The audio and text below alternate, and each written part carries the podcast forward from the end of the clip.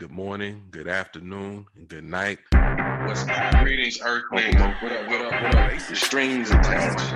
Greetings, Earthlings. They're connected to our present of a culture. That's crazy what he did. He took the military out before he took the civilians. Who does that? under under his watch. His watch. What has he done about police reform in this country? Nothing. Greetings, Earthlings, and welcome to Unsolicited Genius. I am your curator, Carlton Ennis, and I am with the People's Pied Piper of Podcasting, Mo Lofty, and a special surprise. On today's show, we will talk about Ukraine, the fall of the NBA's king, and why we need to talk about Cosby. We hope to give you something to ponder.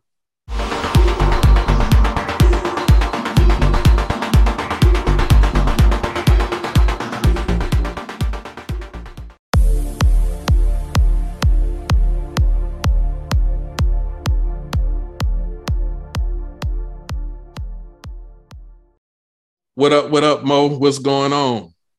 Chilling, dog. Uh, first and uh, foremost, I don't want to be the Pod Piper of anything. The last dude that was the Pod Piper. Uh, That's true. That's true. Yeah. I said the people's, you know, the people's Pod Piper, you know, so you're not the PP Pod Piper or the yeah, I don't one that uh the way back one that took the little kids. So, you know, you the people's Pied pop. You got a voice. You gotta you have a voice to lead the peoples in the right direction. But I feel you. Good to Uh, see you, my brother. Same, same. So, brother Craig is back. Brother Craig is back with unsolicited genius. He's been off in the universe doing his thing for a little while. Never out of mind, never out of heart, just a little out of sight. So, uh, welcome back to the cast, brother Happy Craig. to be here. Happy to be here, brother. Thank you very much. Good to be back in the fold with the bros. You know what I mean? For sure, for sure. So, you know, with that, we we have a new segment, and so it, it ties to you coming back and, and joining the, the clan. And so the new segment is called What's on Your Mind. So for the first time doing it, we'll open it up with you, Brother Craig. What is on your mind? A conversation and some meditation that led me down a path to realize um, that we've all heard of the five stages of grief, and I've often associated it with only, uh, you know, when somebody passes or transitions. And I didn't. It wasn't until the last two years here where I realized you, at the end of relationships or or friendships or, or when things when relationships come to an end you can kind of go through those same stages too. That I don't know if you're, uh, you, you may, uh, most of us have heard of it, the DABDA, denial, anger, bargaining, depression, and acceptance. And it's not always in that order. But it wasn't until I was recently years old, like I said, the last two years, that I kind of realized that sometimes when a situation ends, you kind of find yourself going through these stages, not necessarily in that order. And you might backslide a couple times and it's and it, it and and if and, and it's uh it's it's a it's a trauma especially if it was a long-term situation so that that's that meditation has been on my mind pretty heavy recently because I, I I I didn't really it wasn't until recently that I started thinking about it like that you know what I mean so Appreciate that's what that's what's on my mind All right. Appreciate you sharing that. And again, miss you, brother. Welcome back. We the the peoples have been wanting your voice. They don't like me and Mo that much like that. Uh what's on your mind, Mo? Uh, I, my shit is not that deep at all. I'm just thinking about, man, how expensive shit is. Like everything's expensive. Everything is expensive. The cost of goods has risen tremendously because of inflation, but there's no inflation in my check. So I feel just the goods, the goods are just cost more, and I'm not getting paid more. So, um, yeah, man, like times like these, you have to make decisions. Dog, I'm done with the gas shit. I'm done with the gas shit. Like I switched over to the electric vehicle. Um, really I've pumped I've pumped my last gas, dog. That shit is not happening anymore. I drove by the gas station today and I was just whoop salute. See you later. See you later, bitch. Uh, I'm not coming back. So um, that's it, man. Just you know, these are tough times, um, and hopefully we'll get through it, and, and the cost of goods will become reasonable again. Appreciate you sharing. So, to talk about the cost of goods, one of the things that we know that are impacting costs, in particular, in particular, gas prices, is the war in Ukraine. And so, as we enter into our discussion around headliners, I wanted to spend some time, you know, hearing your thoughts, perspectives on what's happening in, in Ukraine. So, you know, from my standpoint, there's already the dynamic of Putin, Russia. And I think this attack, when it comes to just the basics of humanity, mm. I believe this war to be horrific. I believe it to be, um, if not a definitive war crime, something that Putin will be held accountable for um, at some future state. Uh, but in the short term, the immediate term, you know, the, the loss in Ukraine, the dynamics in Ukraine. But like you, Uncle Mo, what's been blowing my mind has been the gas prices. Uh, for, you know, I'm not on a short term path to electric, at least not so I thought. It seems that I highly recommend it. With inflation, with the volatility of the global economy, that I need to go ahead and be on that path. Mm. Because you know, most of our oil does not come from Russia. I learned that it a lot, 50 over 50% of it comes from Canada. But what all of the sanctions and everything being placed on Russia has global ramifications.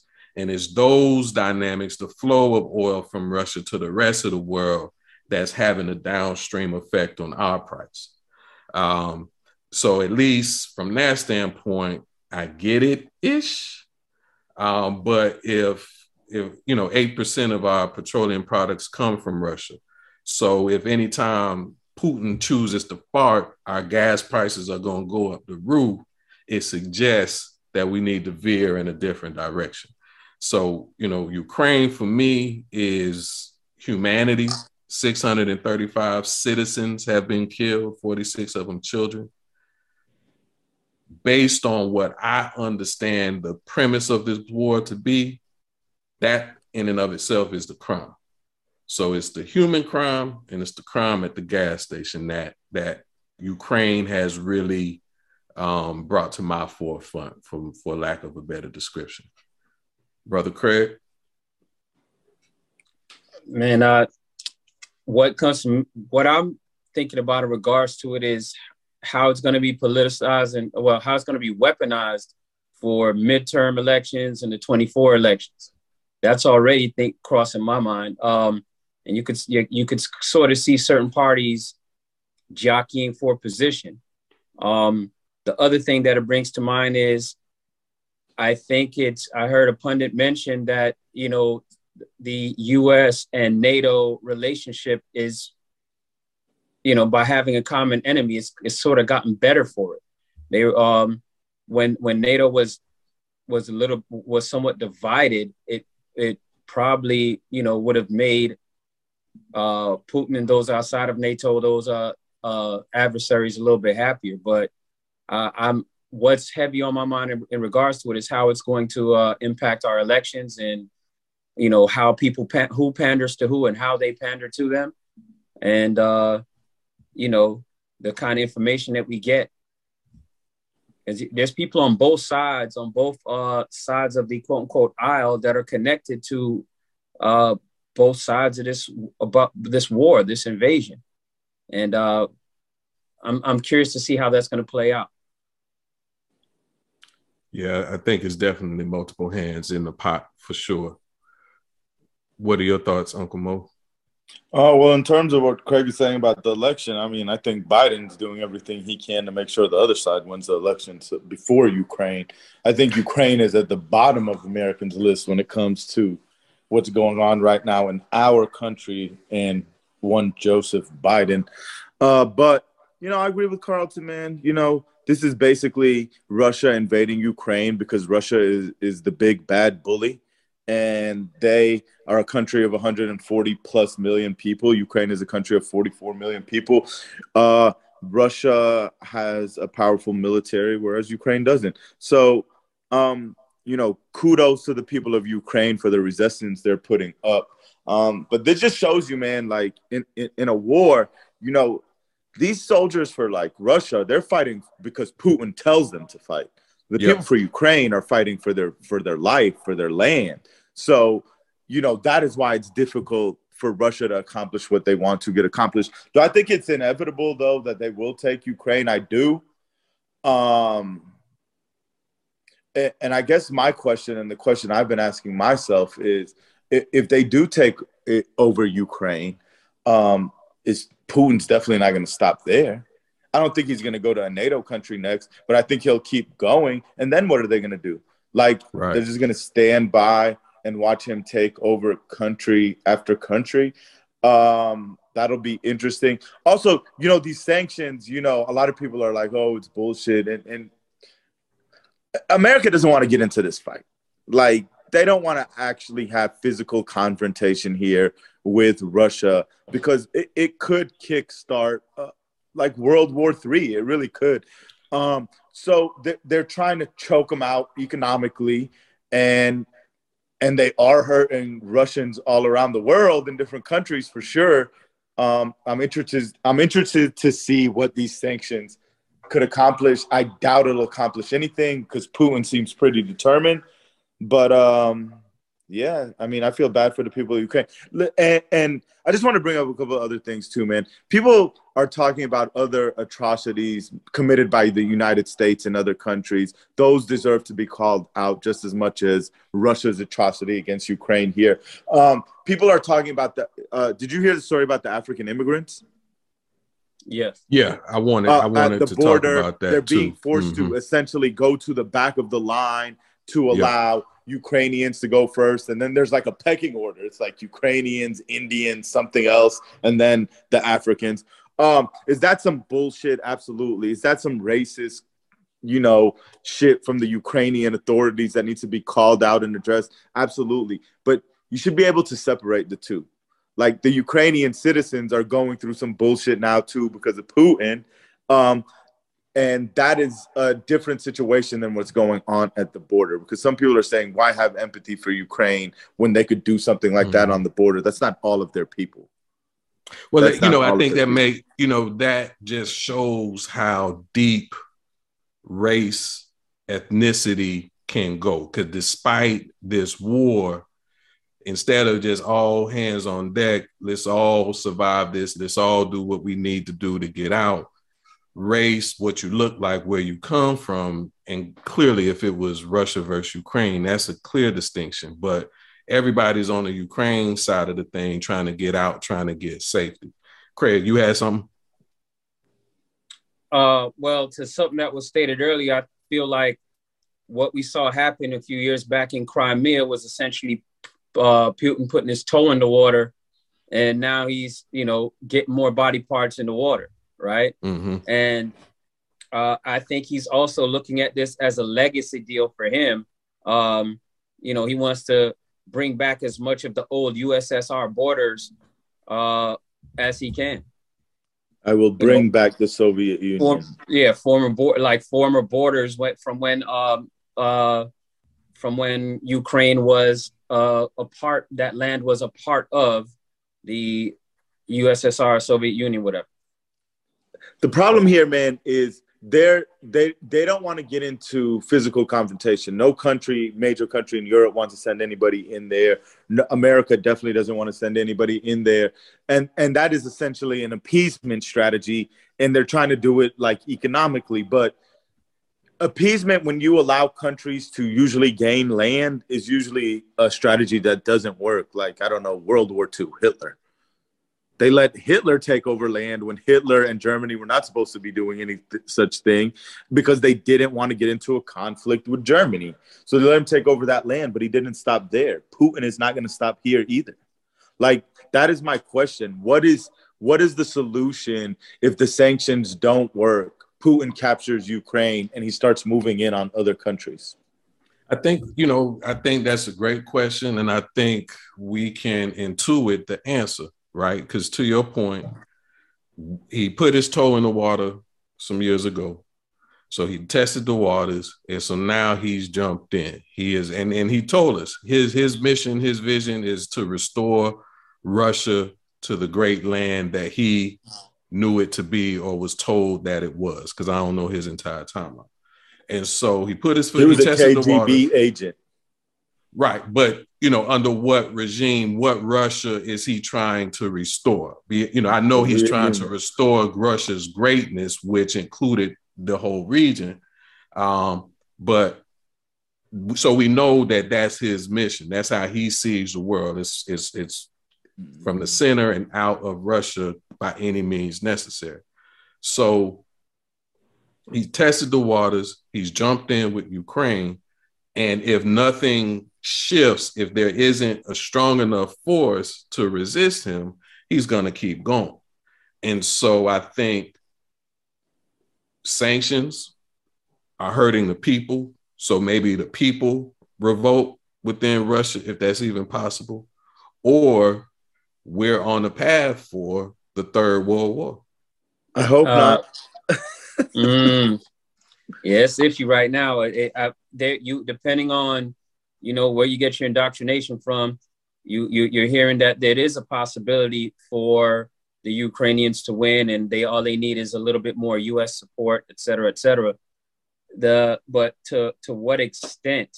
And it almost sounds like uh, Putin is looking for he wants the conflict. He wants a fight of some kind. In some sometimes because he it, um or is it just that or it seems like their default demeanor to say, hey, anything that anybody else does, whether it's a comment or um, supplying with weapons or whatever, even if you don't, it'll be taken as an act of an aggr- act of aggression. And you know, we're in a fight with you too now, right? It's mm-hmm. a very it's a very hypo machismo stance uh, pit bull barking behind a fence kind of deal. It, it, it, comes comes to my mind when I when I hear it, but it's a lot of posturing going on. But what percentage of that posturing should we should we uh, can we take seriously, right? Kind of well, you know, I, I, think the thing that jumps out for me and, and kind of attached to your point is he's willing to say anything in order to justify this action.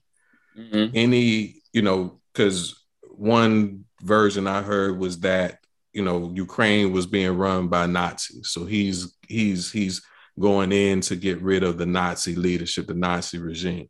I saw that they just posted some pictures, you know, kind of the propaganda in Russia showing Nazis from back in, you know, Hitler's days being hung.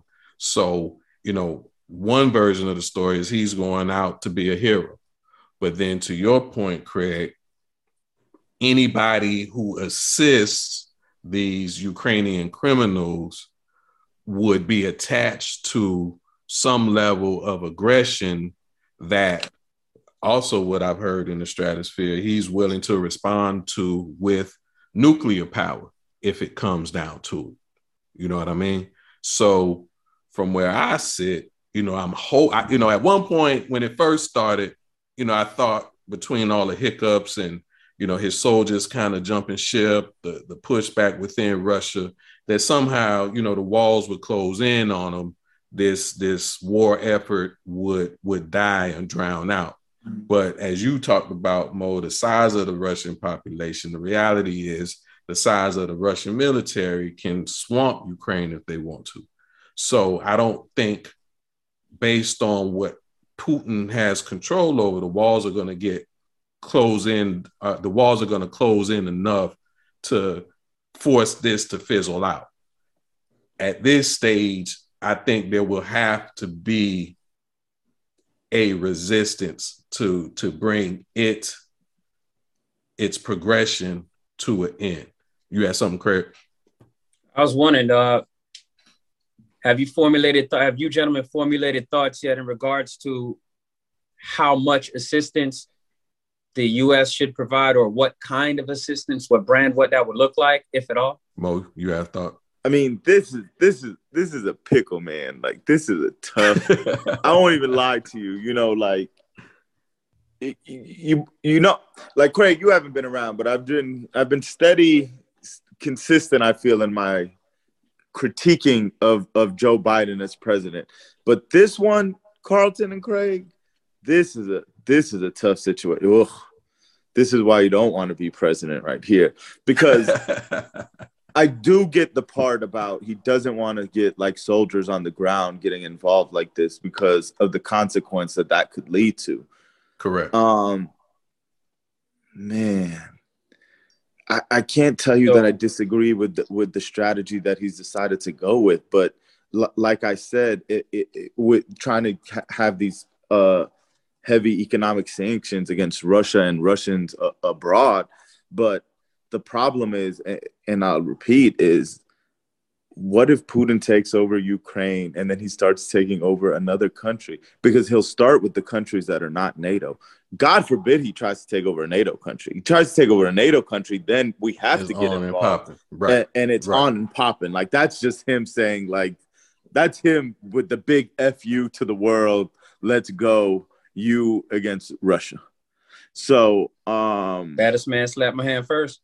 Yeah so you know that's the part that's that's that's kind of scary you know that's the part that is you know the concerning. Let me throw something at you. Um, so what about the extent of hopefully it's dropping not a off the nuclear missiles bomb or be the trend? You know, they've even avoided even just all right. They you could supply them stuff, but uh, the the U.S. are, are the U.S. is taking a stance. Hey, we don't even See, want to Pu- be the, the Putin already thinks that the sanctions Craig are are uh, uh, an act of war by America towards Russia so if we're giving them weapons missiles because you saw how we refused to give them the fighter jets Well, we Poland refuse to asked if deliver we them. put fighter jets to Poland did we we refuse to deliver them. It it, they didn't say they can't have them, right? Yeah, the, we- the- the stance was Well, we can't be we the might ones be to deliver it because if we deliver it, it'll be taken wrong. We might be delivering American fighter jets that are spray painted made in China. Um, we are I mean, not. they're they're they China is another player in this thing too, right? And I think it's uh, the adage I heard that, that was applied is the enemy of my enemy is my friend. And so China and Russia are not boo bears per se, but China too is on a mission for its own dominance. And if they can, and if they and Russia can for now choose to play in the sandbox to well together, um, they add complexity to this discussion of what can we ultimately do. They would like to get back Taiwan, is what the thought out there is to say we want Mhm. Taiwan back in the fold, and uh, Mm. they're watching. Mm. I think they're watching to see how successful uh, uh, or they're how the world see how reacts to what this is, the and Russia yeah, what the reaction is going to be to see if they could go ahead and make a play without any punishment. But at the same time, they have they're so entangled Keep your head on a swivel, Taiwan. Yeah, they they're so entangled financially that they'll lose their economies. Will, will will will take a huge hit if they were to take on a war right now. I don't I don't know if they necessarily want that. China's economy. Yeah, Mm-hmm. It's thriving too much to deal with a war right but now. see, but see, China though, see, uh, uh, uh, you know, Russia's ace in the hole, like Carlton said, is the gas, right? The oil. Um, China has the power though to be like, well, if you want to put sanctions on us, we could fuck with your economy too. So China could with with I believe could withstand those sanctions because they could cripple the world economy too. Like like look at everything gets made in China. Mhm. Like where Mhm. where That's kind of where where would was we going start? that. If we put sanctions on China, where where would we get our goods? right. So Well, and, the, the, and I think the retort, not even a retort, but the flip side of that is China. China has a significant portion of our debt, And that debt only has value as long as America's economy has value.